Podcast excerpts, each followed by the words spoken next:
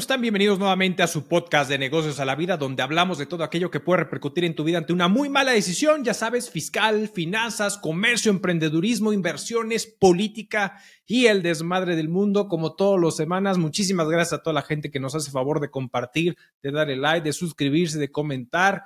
En verdad, muchísimas gracias a todos ustedes. Saben que nos debemos a ustedes. Y bueno, aquí nos encontramos nuevamente una semana para poder compartir información. Traigo un par de temitas que quisiera compartir con ustedes. Primero, no podía faltar, teníamos que hablar de este, de este golpeteo y este desmadre que hay prácticamente entre Mark Zuckerberg y Elon Musk por el tema de threads y Twitter. Ya hablaremos justamente de esta situación porque ya salió threads como la nueva plataforma al estilo Twitter que le está haciendo prácticamente competencia. Hablaremos de este asunto. Y el segundo tema que quiero compartir con ustedes es el tema de la economía en México, cómo se pinta, cómo lo que está haciendo y cómo los mexicanos están haciendo que la economía en México florezca a pesar de todos los retos y todo lo que se está viviendo a nivel mundial. Uno, pues vamos a dar inicio prácticamente a hablar prácticamente con el tema de Twitter y threads.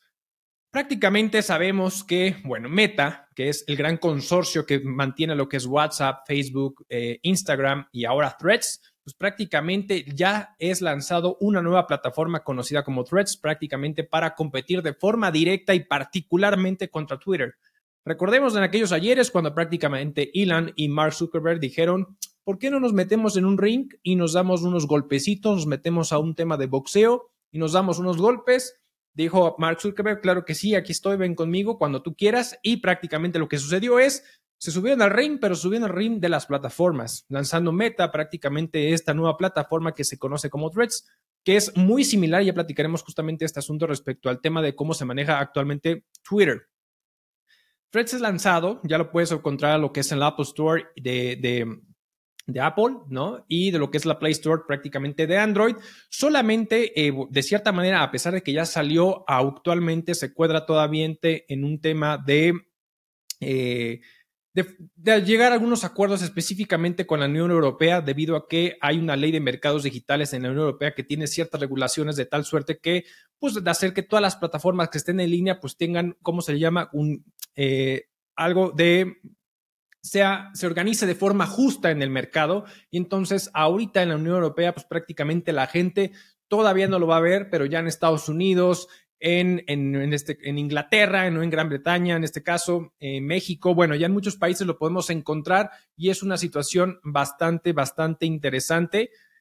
Y bueno, prácticamente, pues Meta aprovecha de cierta forma todas las reestructuras que ha venido haciendo Elon Musk y ahora su CEO dentro de Twitter para poder generar recursos. Recordemos en el pasado que una de las cosas que prácticamente ha venido haciendo Twitter es generando de cierta forma ajustes. Primero teníamos este tema de los famosos 8 dólares para poder verificar tu cuenta de Twitter, buscando de cierta manera desplazar el comportamiento dentro de la plataforma respecto a la publicidad para que no se convirtiera prácticamente una plataforma controlada por las empresas y que hubiera prácticamente sí una libertad de expresión, hubo todo esto que ya hemos venido platicando respecto a diferentes puntos de las empresas, que si se salen, que si se publicitan dentro de, esta plataforma o si no, y pues todo eso ha venido provocando que se hagan ciertos ajustes de por medio. Y bueno, pues al final en su momento platicamos.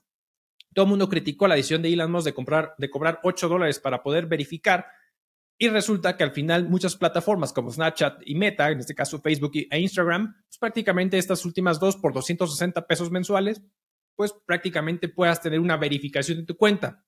Entonces, estas decisiones de Elon realmente no han sido, no han sido del todo erróneas de cierta forma bajo esta, bajo esta tesitura. Ahora, Elon ha venido haciendo diferentes ajustes dentro de la plataforma de manera muy particular. Una recientemente, que es yo creo que es lo que ha generado cierta manera bastante auge al respecto, que es que prácticamente limita y está limitando a poder leer este, prácticamente 100 hilos o, hasta mil publicaciones, dependiendo si estás verificado o no dentro de Twitter.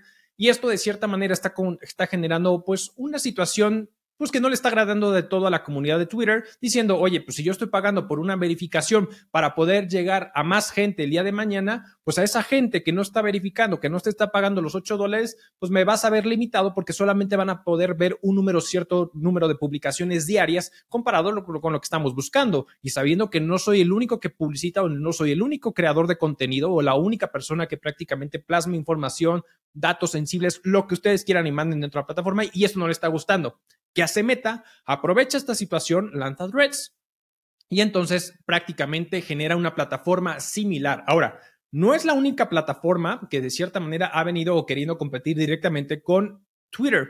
Ya teníamos a lo que es Mastodon y Blue Sky, que de hecho ya platicamos de estas dos plataformas de cierta manera en el pasado respecto a algún asunto específicamente de Twitter.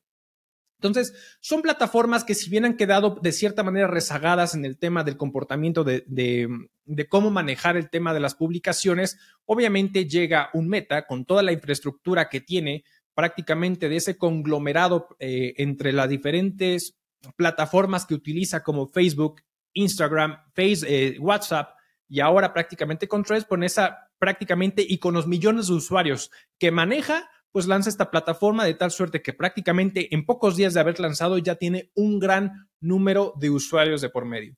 ¿Cómo se utiliza Threads? Prácticamente es vinculando tu cuenta de Instagram para poder abrir esta plataforma donde son hilos. Hilos muy al estilo de Twitter, donde vas a poder, ahora sí que valga la redundancia, como retuitear, retuitear eh, contestar hilos, darle me gusta, etcétera. Vas a poder subir fotos, videos. Lo único que de cierta manera todavía no tiene eh, el tema de controlado, pues es el tema de los GIFs y de cierta manera otras plataformas que se pueden unificar para poder manejar la plataforma, pues todavía no tiene ese soporte, digamos que a, través de las APIs de, otro tipo de plataformas que puedan vincularlo. Sin embargo, seguramente en el corto plazo prácticamente lo vamos a poder generar, estos famosos Gboards que como se le conoce, ¿no? Entonces, de cierta manera, pues es una de las cosas que sí se va a poder hacer y que se está ejecutando. Ahora, esto obviamente a Twitter y a Elon Musk dijo, a ver, te, te cité a que te metieras al ring. Mark Zuckerberg dijo, claro que sí, me subo y prácticamente no le está gustando esta situación. Una de las cosas que la gente se quejó justamente con este tema de que al final estaba eh, limitando el número de vistas de información para la gente que no estuviera verificada dentro de Twitter y que la gente que sí pagó por la verificación pues no le gusta esta decisión y lanza excusa diciendo es que a ver, hay mucha gente o hay muchas empresas que utilizan inteligencia artificial para hacerse vamos a usarlo, vamos a usar la palabra, hacerse de información o de data que está dentro de mi plataforma o dentro de la plataforma y entonces es prácticamente para el cuidado de la privacidad de todos los usuarios aquí involucrados. Ese fue su dicho y al final, a ver, Ilan es uno de los cuates, yo siempre lo he dicho, creo que yo, Ilan como una, es una persona bastante inteligente, que es muy berrinchudo, pero al final tiene un cuate, es un cuate con mucho talento.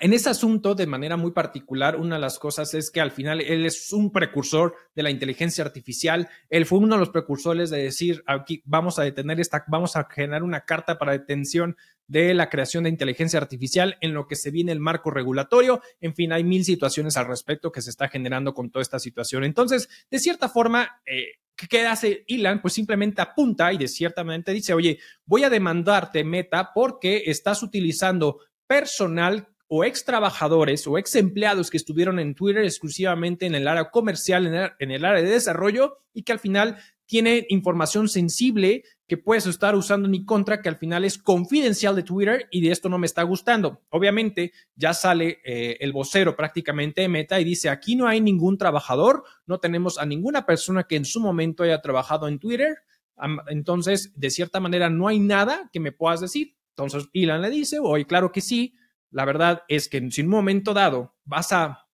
vas a, yo estoy de acuerdo con la competencia siempre y cuando no sea con mentiras, es decir, no me estés diciendo que no estás usando gente que trabajó en Twitter para aprovecharte de ese tema de la privacidad o ese tema de secreto comercial o el secreto que yo puedo tener en Twitter a través de esta gente que tú contrataste. Entonces, entre que si son dimes y son diretes, bueno, seguramente Elon, si así lo decide, pues buscará demandar a Meta por este asunto y bueno, vendrán prácticamente los guamazos entre una aplicación y otra para saber quién tiene de cierta forma esta situación. Si tú ves prácticamente la plataforma de Threads, es muy similar, efectivamente, literal, es muy similar al tema de Twitter.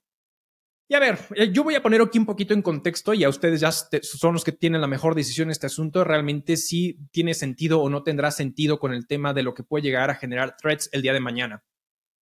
Cuando sale ChatGPT, generó una ola impresionante de usuarios registrados en un periodo de un mes como nunca lo había hecho ninguna otra plataforma. Platicamos en su momento de cómo Netflix alcanzó el millón de usuarios, como muchas plataformas, como Disney Plus alcanzó eh, millones de usuarios, en fin. Y como ChatGPT en menos de, ahora sí que en muy poco tiempo alcanzó el millón de usuarios de manera muy general. Ahora, esto fue un boom impresionante. ¿Qué es lo que ahora está viendo OpenAI con el tema de ChatGPT en momento de registros? Que está bajando la gente. Es decir, el boom por ChatGPT, ojo, no quiero decir y no estoy desestimando el tema del desarrollo de la inteligencia artificial y el uso que se le puede generar prácticamente a lo que es ChatGPT en, sí mismo, lo que es prácticamente el BARF de, Google AI. Entonces, al final hay muchas cosas bien interesantes, pero al final hubo un boom. Hubo un, revuelo muy interesante en ese asunto respecto a cómo generó y ahora prácticamente según se está manteniendo y va a empezar a disminuir hasta que de cierta manera se ponga en en un estado único donde podrá generar un crecimiento eh, paulatino, donde la gente le va a poder sacar fruto y uso eh, fructífero a este tipo de plataformas como ChatGPT. En el caso de Threads, al momento de que general, antes cuando tú te inscribías en Twitter, pues prácticamente te inscribías y aparte era a través de una invitación. Entonces, todas esas plataformas que de cierta manera están generándose para poder crecer a través de invitación, ¿qué hace Meta? Meta te dice, tú te vinculas con tu propia cuenta de Instagram y no pasa nada. Y entonces, con gran número de usuarios, pues que estás generando una plataforma, estás lanzando una plataforma que prácticamente en ipso facto vas a tener un gran número de usuarios activos en dicha plataforma. Fue muy inteligente, pero ahora justamente es donde aquí pongo la premisa. ¿Ustedes realmente consideran que al final Threads pueda ser una plataforma que se pueda mantener y realmente competir con Twitter? Y bajo esta perspectiva, una de las cosas que muchas veces la gente, y no digo no todos, pero muchas veces la gente se queja es esta e, e, esa mancuerna eh, para el tema de los negocios me queda claro el, beneficio de tener Facebook, Instagram y WhatsApp, por ejemplo, vinculados, pero hay gente que le gusta mantener la privacidad de una plataforma u otra y hay gente que no le gusta utilizar una plataforma u otra, ¿no? Entonces, al momento yo creo que Threads puede ser una, app que puede generar mucho revuelo, que puede estar en novedad y mucha gente se va a inscribir, pero la realidad es que yo siento, y a lo mejor me equivoco, que de cierta forma no va a generar ese revuelo o esa manutención en largo plazo. ¿Por qué? Porque al final la gente de Instagram no necesariamente la gente que está en Facebook. La gente de Instagram no es necesariamente la gente que está en Twitter. Entonces, quiere decir que puede haber usuarios que utilicen una plataforma u otra y no necesariamente van a tener la misma utilidad para ese asunto. La gente que está en Twitter tiene un perfil muy distinto porque quieres ver noticias, porque hay muchos políticos, porque hay muchos empresarios. Realmente, si uno quisiera comparar, por lo menos hoy en día, a como está bajo esta premisa el tema de threads, pues sí, muchos podrán abrir esa plataforma, pero la realidad es que los usuarios que están en Twitter están eh, estos, vuelvo al punto, empresarios, políticos, manejo de agenda, hay muchas cosas alrededor de Twitter que de cierta manera creo que eso, por lo menos hoy, es lo que tiene un gran beneficio o un gran poder todavía en Twitter. Obviamente a Ilan no le está gustando que de cierta manera existe una competencia tan fuerte y tan directa como lo puede hacer Meta a diferencia de muchas otras plataformas. Este asunto pues obviamente no le va a gustar, pero yo sí creo y que hemos venido hablando, que hacia dónde yo creo que realmente quiere llevar Ilan el tema de Twitter. Y hemos platicado, si hay alguien que puede llegar a lograrlo, y digo, no estoy diciendo que sea el único, pero que puede ser muy arriesgado y muy aventado a lograr eso, creo que es Elon respecto al tema de Twitter. Ya hemos platicado cómo en el occidente no hay una plataforma como sí lo hay en, el en la parte oriental, como es específicamente China, como ya lo hemos platicado con el tema de WeChat, donde tienes una app que te permite gestionar criptomonedas, que te permite gestionar pagos, transacciones, finanzas, noticias, eh, comunidad, chats, todo en una app poderosísima como es WeChat. Acá en, el lado occidental no lo tenemos. Entonces, creo que es la apuesta que de cierta manera Twitter sí le está haciendo y creo que es hacia donde prácticamente le está apuntando. Entonces, personalmente creo, creo que Threads es una ventana de oportunidad para Meta para desarrollar algo distinto que puede aprovechar muy bien, pero si no lo aprovecha será un boom momentáneo, simplemente para, a lo mejor para desatinar un poquito a Twitter pero de cierta forma la realidad es que la comunidad que está en Twitter no va a ser, y creo yo, no va a ser la misma que está en Threads, a menos que genere algo distinto. Si vas a generar una plataforma exactamente igual, creo que no va a tener el mismo poder a lo que se hizo TikTok, por ejemplo. TikTok realmente con ByteDance, o sea, al final, pues sí rompió y le partió todo el queso a, Meta, le partió el queso a Twitter, porque es una plataforma que ha tenido demasiado crecimiento, donde el consumo de contenido es abismal, donde la gente puede crear comunidades, donde la gente pueda crear contenido de un crecimiento impresionante, número de suscriptores, número de gente, de followers. Entonces, realmente creo que es hacia donde realmente tendría que apuntar, cosa que no lo he logrado. O sea, al final, en un momento dado, Instagram, cuando saca y quite, ¿sabes qué? Le voy a quitar el tema de la fotografía prácticamente a la gente, a los fotógrafos Instagram, y voy a meterle más al tema de los reels, pues mucha gente se quejó de ese asunto y principalmente la comunidad de la fotografía, pues diciéndome, oye, me estás quitando una app que de cierta manera a mí me funcionaba y a mí me gustaba. Entonces, personalmente creo que eso puede quedar en un tema de un boom momentáneo y el día de mañana, evidentemente, pues no le podría competir a lo posible proyecto que se tenga con Twitter. Y vuelvo al punto, a la comunidad poderosa, hablemos de esa, desde esa perspectiva, que hay en Twitter, ¿no? Políticos, eh, eh, eh, líderes de opinión, Em, países enteros, secretarías, en este caso a lo mejor. O sea, hay mucho tema de por medio donde la conversación ya está mucho más arraigada a comparación de lo que pudiera existir a lo mejor en threads en este asunto, ¿no? Entonces creo que pudieran ser incluso hasta dos apps que se pudieran diferenciar exclusivamente por el tema de la comunidad que hay en cada uno de ellos. Pero bueno, vamos con otro tema, de cierta manera, ustedes sabrán, siempre tienen la mejor decisión y la mejor de las, de las opiniones. Y quisiera hablar con otro tema, con ese tema de qué está pasando con el tema de la economía en México, porque hay muchos altibajos, hay muchas cuestiones y la verdad es que si hay algo que reconocer, los mexicanos están haciendo que la economía en México en verdad salga a flote de cierta manera. Vamos a hemos hablado de las diferentes inversiones del tema del nearshoring que ha llegado, que está llegando a México, que está por llegar y todo lo que está generando. Por ahí también se especula, y digo se especula porque se supone que Audi planea hacer un anuncio ahora en julio respecto a la creación de una planta para poder producir autos eléctricos. Audi ya produce el Audi Q5 y una, una suburba, una sub compacta aquí en, México, prácticamente en, en, Puebla. Entonces, de cierta manera, lo que se espera es generar una inversión importante por parte de Volkswagen, ya saben que es la empresa hermana, o la, holding, de cierta forma, para poder desarrollar especialmente autos eléctricos. Volkswagen y Audi ya habían hablado y han dicho que al final buscan expandirse a nivel mundial en el desarrollo de autos eléctricos porque ya tienen una fecha límite para seguir produciendo autos de combustión interna y se van a ir sobre el lado eléctrico.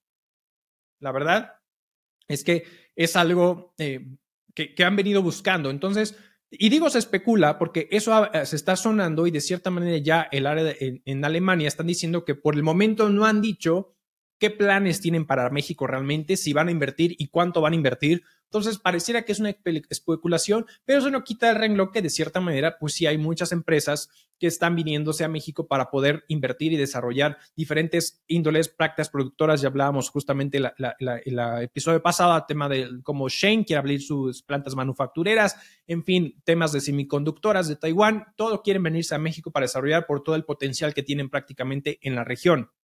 Ahora, Vamos a hablar un poquito del contexto latinoamericano y, en México respecto a cómo está la parte económica, porque una de las cosas que estamos quisiera abordar es cómo México es uno de los principales países dentro de Latinoamérica, especialmente de la creación de MIPIMES, ¿no? La creación de emprendimientos de cierta forma y que es la liderada de cierta forma. Para eso, muchas veces las startups buscan un tema de financiamiento. Principalmente se ha dado más en países como Brasil, seguido de México, Chile, etcétera, Colombia, Argentina. Pero aquí un tema comparativo bien interesante es la caída del levantamiento de capital que han tenido estas empresas o estas startups a lo largo, por lo menos en este primer trimestre comparado con el año pasado. Y es que prácticamente ha sufrido una caída del 88%. Es decir, prácticamente 3.382 millones de dólares han, fueron pedidos el año anterior y en este año solamente 406 millones de dólares. O sea, realmente la caída ha sido brutal en cuanto al tema de levantamiento de capital para el tema de las startups en Latinoamérica y obviamente parte de eso también está México. Entonces, ha habido una disminución bastante, bastante importante. ¿Qué ha sido de esto? Y creo que han sido diferentes factores y principalmente creo que ha sido el tema del de alza de tasas tan agresivas.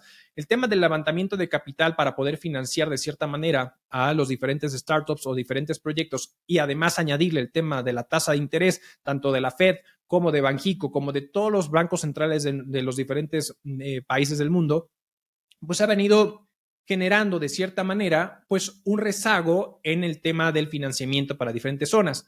¿Por qué? Y es muy, y creo que de cierta manera tiene sencillo. O sea, al final es la gente, ¿por qué se está fortaleciendo el peso? ¿Por qué de cierta manera estamos viendo muchas cosas? Porque de cierta manera, además de esta cercanía, de todo el tema geopolítico que está existiendo, pues realmente la gente hoy en día, si tú quieres generar una inversión en fondo de reta fija, como tipo CETES, donde ya hemos venido hablando que al final el rendimiento es bastante bueno a comparaciones de unos años atrás.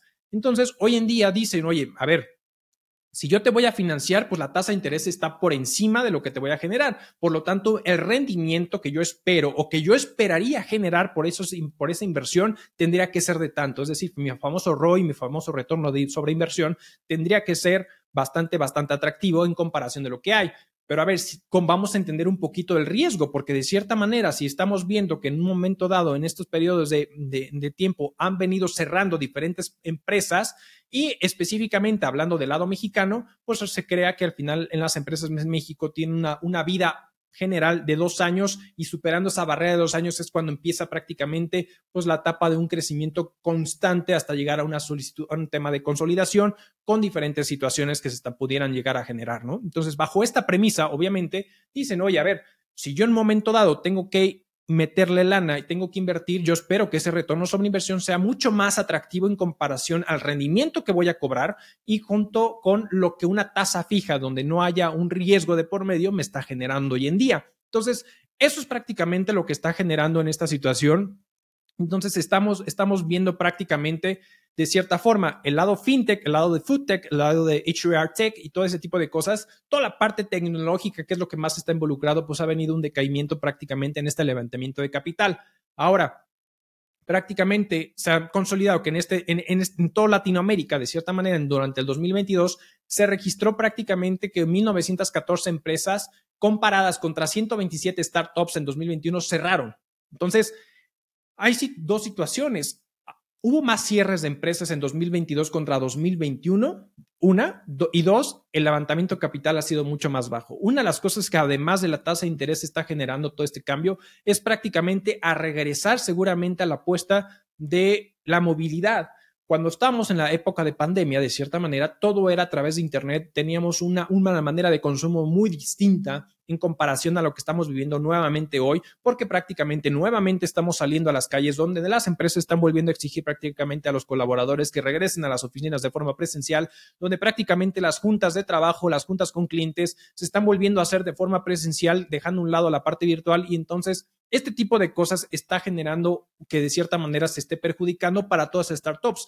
Hay otras empresas o hay otras industrias que se están viendo beneficiadas nuevamente por esta reapertura que estamos teniendo, esta apertura que estamos generando. Todo es el tema recreacional, el tema de restaurantero, el tema hotelero, el tema turístico. O sea, realmente ese tipo de sectores es lo que hoy en día, después de que sufrió mucho durante todo el tiempo de pandemia, son los que se están viendo beneficiados prácticamente en esta situación.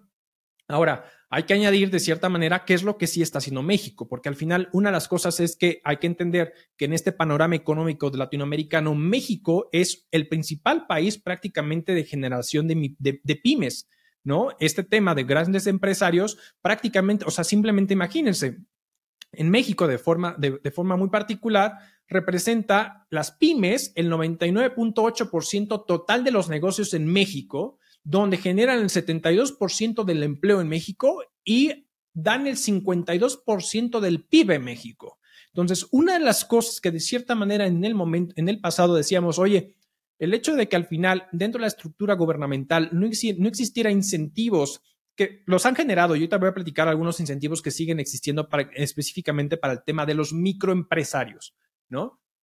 Que es el tema micros, pequeños y medianos empresarios, ¿no? Porque sí existe, o sea, está FIRA, está el fomento al tema del crédito a la palabra, financiamiento de telecomunicación, el tema de préstamos con Banobras, Fondo Nacional de Emprendedor, en fin, o sea, hay varios financiamientos o hay varias estructuras gubernamentales que estén dando apoyos que pueden ir rondando financiamientos y van a decir que ridículo, pero pues al final eh, es un pequeño empuje desde 20 mil pesos hasta 500 mil pesos, dependiendo de la estructura, dependiendo del proyecto, dependiendo de la industria, dependiendo del sector, dependiendo del tipo de empresario. O sea, pero al final se está veniendo apoyando. Entonces, el tema, y es por eso que a lo mejor muchas veces me han, me han visto que yo estoy renuente contra algunos asuntos específicamente que midan con la misma vara a una gran empresa multinacional junto con una empresa, mi pyme en México, que al final te está dando más del 50% del PIB, que te está generando más del 70% de la industria de los empleos en México y que además está generando, es prácticamente el 99% de los negocios en México. Entonces, tienes que, no puedes medirlo con la misma vara porque al final ellos, ellos sí pagan de cierta manera los impuestos a una tasa mucho menor, perdón, una tasa mayor efectiva de pago de impuestos en comparación con una multinacional, es estructuras fiscales que pueden llegar a existir. Pero bueno, o sea, al final el tema es estamos viendo, de cierta manera, una contracción en el levantamiento de capital para el tema de las MIPIMES en el sector latinoamericano, cierre de empresas, pero al final México sigue y sigue, sigue generando este, sigue creyendo en el proyecto de generar emprendimiento, que eso vuelvo al punto, genera un reto bien interesante en los sectores de la empresa, porque está generando inversiones, está generando emprendimientos que pueden tener una duración menor a dos años o mayor a dos años, dependiendo de la situación, pero está metiendo presión en qué cosas? De cierta manera, en la creación de empleos para las grandes empresas. ¿Por qué? ¿Qué es lo que estamos viendo? Que esta rotación de empleos hoy en día, la verdad es que es una locura. Tú puedes contratar a una persona el día de mañana, simplemente dice, sabes que ya voy, me voy a construir mi propio, mi propio negocio, voy a generar otro tipo de cosas. Y entonces, de cierta manera, esto se está volviendo una serie de muchos negocios que muchos podrán vivir, subsistir durante muy poco tiempo o cierto número de tiempo, pero está teniendo, por otro lado, una un conflicto en el hallar talento prácticamente para las diferentes empresas, grandes, pequeñas, medianas, porque al final la rotación, si en algún negocio me ofrece 100 pesos más, 250 pesos más, 200 pesos más, me voy a ir con él. ¿Por qué? Porque aquí viene el otro asunto si bien el tema económico hemos visto cómo el peso mexicano se ha apreciado en comparación del, dólar americano, que digo, tuvo, bajó prácticamente, llegamos a niveles mínimos desde el 2015, 16.99 pesos el dólar, después hay un repunte casi a 17.36, prácticamente una depreciación bastante fuerte para el peso mexicano, sigue estando fortalecido, pero al final tuvo un, declive muy interesante por diferentes situaciones. El tema es qué piensa hacer Jerome Powell a través de la Fed con el tema de la creación de la subida de tasas de interés, todavía el tema hawkish, que, siguen manejando. Si aumenta la tasa de interés, puede meter presión sobre el peso mexicano. De cierta manera, el tema de la resolución o la data respecto al tema de la creación de empleos en Estados Unidos, que no fue, pareciera que no, entre líneas, si bien se ha venido manejando como hacia el alza, pareciera que se está tambaleando un poquito el asunto. Entonces, todo eso empieza a meter un poquito de presión de, temas económicos hacia la presión interna en México, pero al final seguimos apostando ese tipo de cosas. Ahora bien, Además de ello, creo que una de las cosas que sí está generando, o sea, el, mexicano es, y perdón por la expresión, pero es un chingón. O sea, el mexicano es un fregón, porque al final siempre busca la manera de hacer más con menos, poder generar muchas cosas y poder las ingeniar. Porque al final, por eso la economía hoy en México no está tan mal. O sea, digo, a ver, y vuelvo al punto, o sea, al final hay dos situaciones y dos lecturas distintas. Por ahí salió justamente que México supera, por ejemplo, España en el tema de de, en cuanto al, crecimiento del PIB, ¿no? PIB mexicano supera al PIB de España, pero, que es justamente la otra lectura.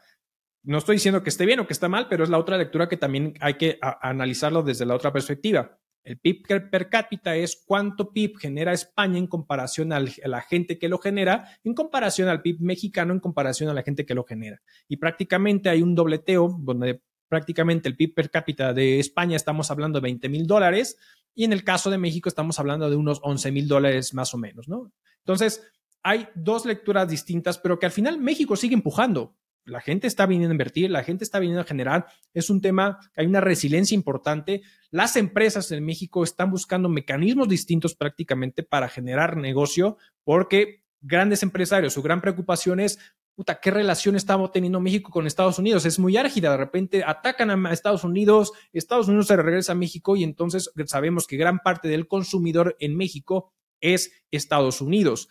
Una de las cosas es el impacto para los exportadores respecto a decir, oye, pues el tema de la exportación me va a generar un, déficit económico. De hecho, la balanza comercial en México es negativa en el sentido que, pues al final lo que estás exportando por el tipo de cambio que estás generando, pues obviamente tu eh, ingreso económico por el tipo de cambio, por el fortalecimiento del peso, pues no es lo que se tenía presupuestado. Pero ojo, aquí es donde entonces se tiene que reformular la estrategia mexicana, que es lo que están haciendo las empresas, dado que esta tensión que está existiendo con Estados Unidos, prácticamente están viendo panoramas hacia otros sectores o hacia, otro, hacia otra industria.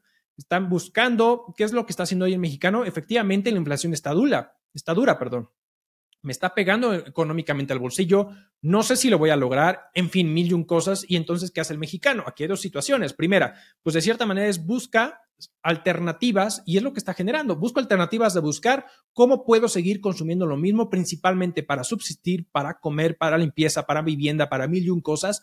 Ahora sí, busco, ahora sí comparo y ahora sí al mejor postor. Dos, voy a, voy a buscar empresas que me permitan ahorrarme el costo logístico y por ello le estoy apostando al famoso e-commerce. Entonces, este tipo de cosas está replanteando a las industrias allá afuera a decir, ¿sabes qué? Me estoy equivocando y posiblemente mi mercado no está allá afuera. Tengo que replantear la situación. ¿Por qué? Porque todo esto que me está generando conflicto hacia Estados Unidos, tengo que replantear y tengo que irme hacia otros sectores, hacia otra industria, hacia otro mercado. Y entonces las empresas están buscando mercados alternos para crecer y el consumidor mexicano está buscando alternativas justamente para consumir al precio más justo o al menor costo posible, con la mayor calidad posible dentro de lo que se puede y buscando los mecanismos distintos que se pueden llegar a generar. Entonces, realmente es un impacto bien interesante lo que se está generando con todo este tipo de situaciones. Entonces, de cierta manera, esta inflación inflacionaria, porque a pesar de muchos analistas financieros han dicho, oye, es que esto viene una recesión y México sigue levantándose, y es por una serie de factores bien interesantes que se están generando. Entonces, al final, pues sí, se está logrando el cometido en este asunto. Entonces, México, eres un fregón y toda la gente de México son unos fregones por lo que está logrando, por lo que se está llegando a generar, a pesar de todos los conflictos y situaciones que están llegando a generar en la economía exterior y cómo México afortunadamente está saliendo adelante en este asunto. Hay muchas cuestiones aquí. La verdad es que es algo que quería compartir con todos ustedes en este su episodio de, este, de esta semana. En verdad, muchísimas gracias a todos por compartir, por darle like, por suscribirse. Saben que estamos en todas las plataformas de audio, ya saben, estamos en Apple Podcasts, Spotify, Amazon Music, Google Podcasts y tenemos el video podcast en YouTube ya sea, por favor, suscríbase, dele a la campanita, comparta, comente, compártese a un amigo, a un primo, a un vecino, a quien sea. En verdad, muchísimas gracias. Nos vemos a la próxima y hasta luego.